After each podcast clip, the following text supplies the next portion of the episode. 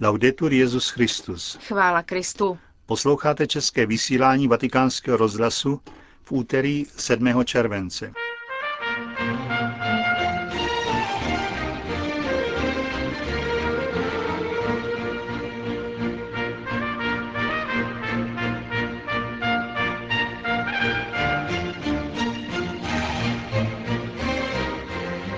Ve Vatikánu byla zveřejněna dlouho očekávaná encyklika Benedikta XVI. Caritas in Veritate. Přinášíme vám její souhrn a po něm krátké zpravodajství. Hezký poslech vám přejí Josef Koláček a Markéta Šindelářová.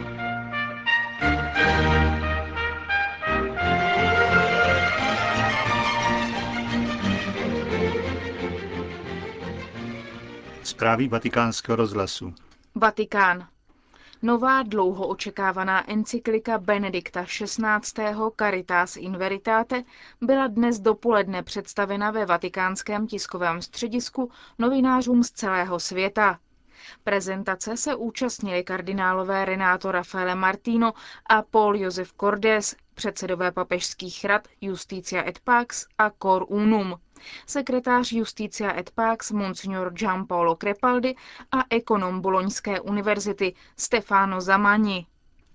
Kardinál Martino připomněl, že encyklika zapadá do tradice sociálních encyklik a reaguje na některé změny posledních let, především na fenomén globalizace. Kardinál Cordes novou encykliku označil za světlo pro společnost a pro křesťany, kterým připomíná centralitu člověka. Církev nedělá politiku, ale inspiruje ji, vysvětluje. Připomínaje Populorum Progressio, dnešní encyklika jasně říká, církev nenabízí technická řešení a ani minimálně se nevměšuje do politiky státu. Sociální nauka církve není třetí cestou, tedy politickým programem, který má být uskutečněn, aby se dosáhlo dokonalé společnosti. Sociální nauka je součást evangelizace. Na druhou stranu člověka nelze zúžit na jeho sociální život, dodává kardinál Cordés. Encyklika Caritas in Veritate vyšla v Libreria Editrice Vaticana latinsky, anglicky, francouzsky, španělsky, německy, portugalsky a polsky. V těchto jazycích je také k dispozici na internetových stránkách Vatikánu. Vydání oficiálních překladů do ostatních jazyků zajišťují Národní biskupské konference. Na internetových stránkách českého vysílání vatikánského rozhlasu je k dispozici neoficiální pracovní překlad. Přinášíme vám nyní stručné schrnutí obsahu encykliky Caritas in Veritate.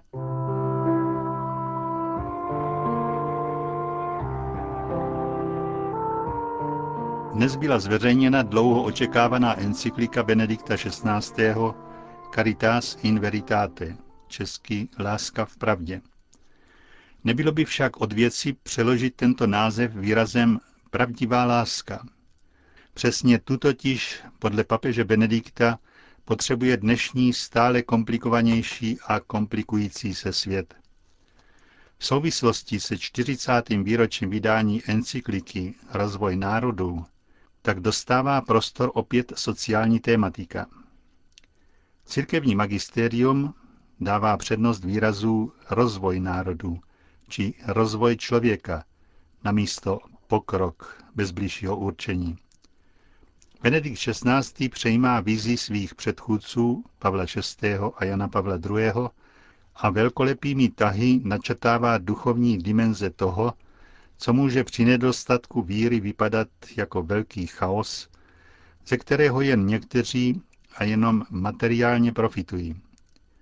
Globalizace, o níž v této encyklice mluví Benedikt XVI., je podávána jako jeden z divů, nad nímž lze žasnout a nechávat se tak obdarovat radostí z božího plánu, k jehož realizací je zvána každá lidská osoba i lidstvo jako celek.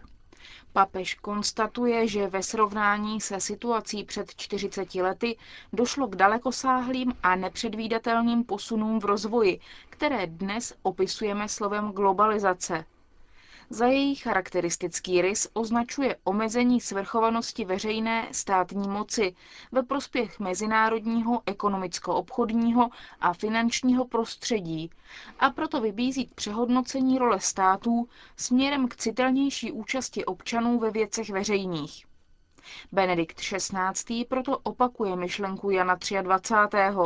a tvrdí, že je naléhavě třeba světové politické autority, která by dbala o globální obecné dobro. Nemáme být obětí globalizace, ale jejími protagonisty, píše.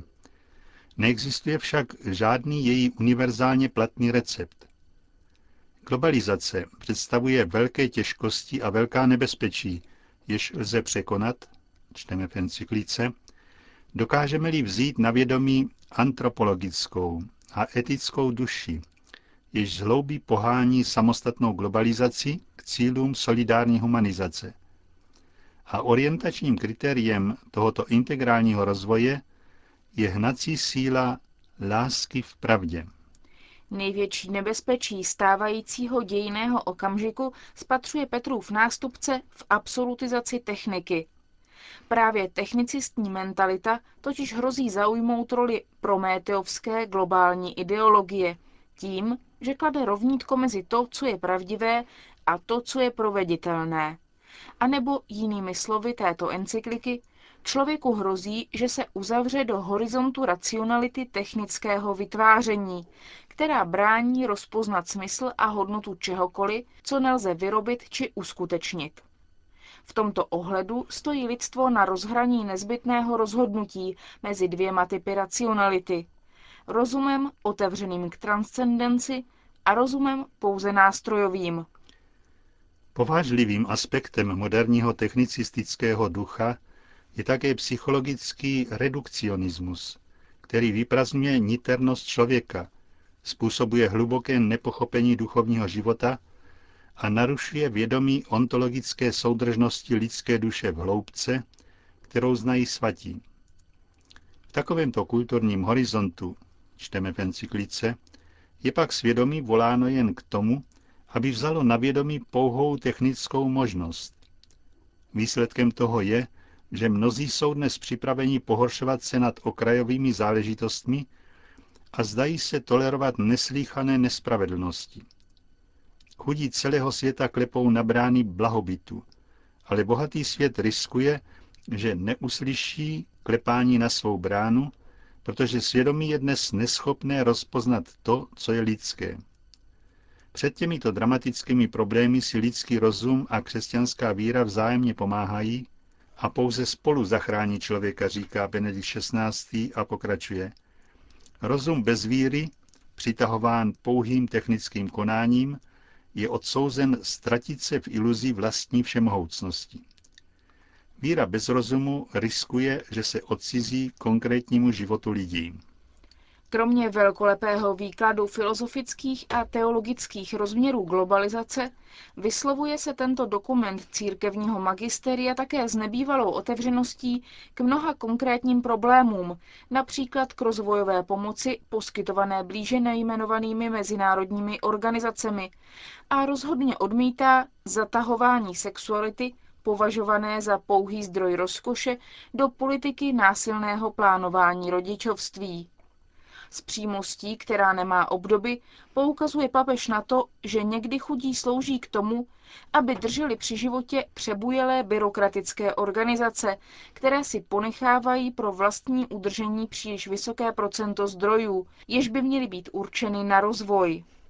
Poukazuje proto na potřebu transparentnosti, aby dárci a veřejné mínění byli informováni o obsahu rozvojové pomoci a přesných výdajích těchto institucí. Na druhé straně encyklika vyslovuje jednoznačnou podporu různým konkrétním aktivitám, usilujícím o pravdivý rozvoj člověka a národů v lásce, například takzvané mikrofinancování a mikrokredity.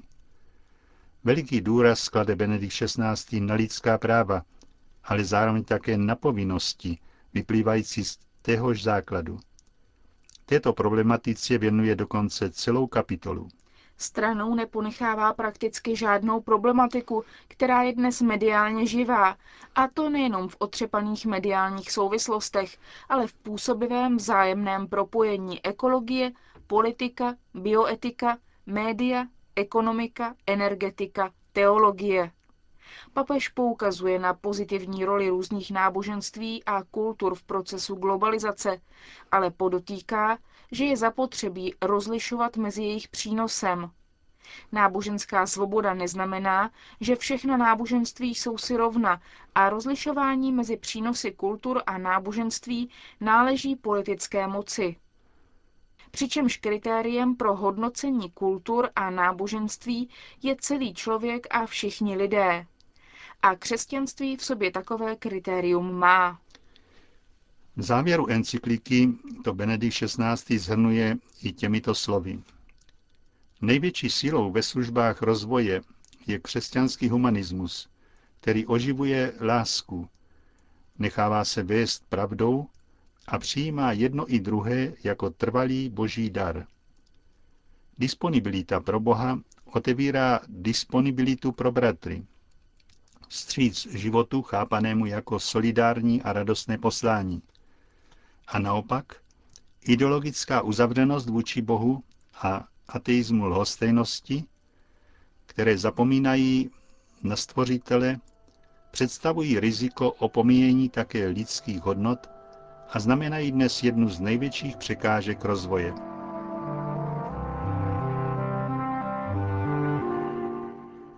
Slyšeli jste schrnutí obsahu encykliky Caritas in Veritate.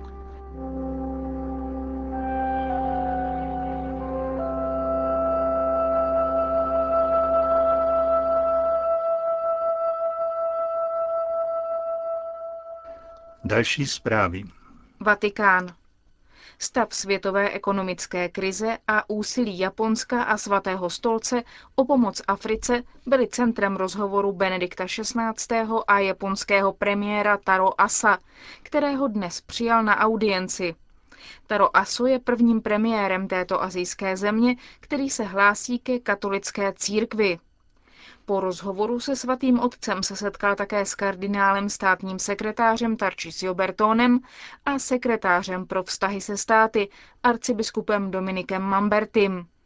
Jak informuje tisková zpráva svatého stolce, během setkání byly konstatovány dobré vztahy a spolupráce mezi církví a státem v Japonsku. Astana. Jednota lidské rodiny je základ globální solidarity a báze pro hledání hodnot společných pro všechna etnika, jejíž zájem v těchto dnech roste. Říká kardinál Jean-Louis Toran, předseda Papežské rady pro mezináboženský dialog na třetím zasedání světových náboženských vůdců, které v těchto dnech probíhá v hlavním městě Kazachstánu.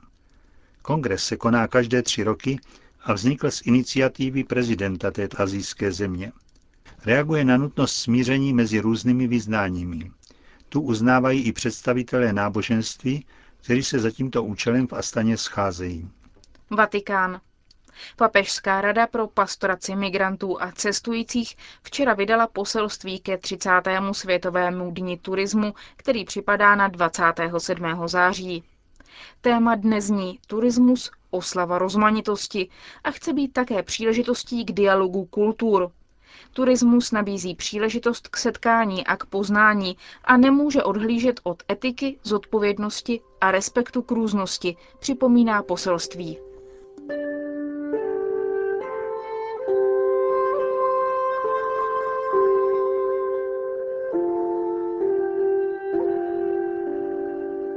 Končíme české vysílání vatikánského rozhlasu. Chvála Kristu. Laudetur Jezus Christus.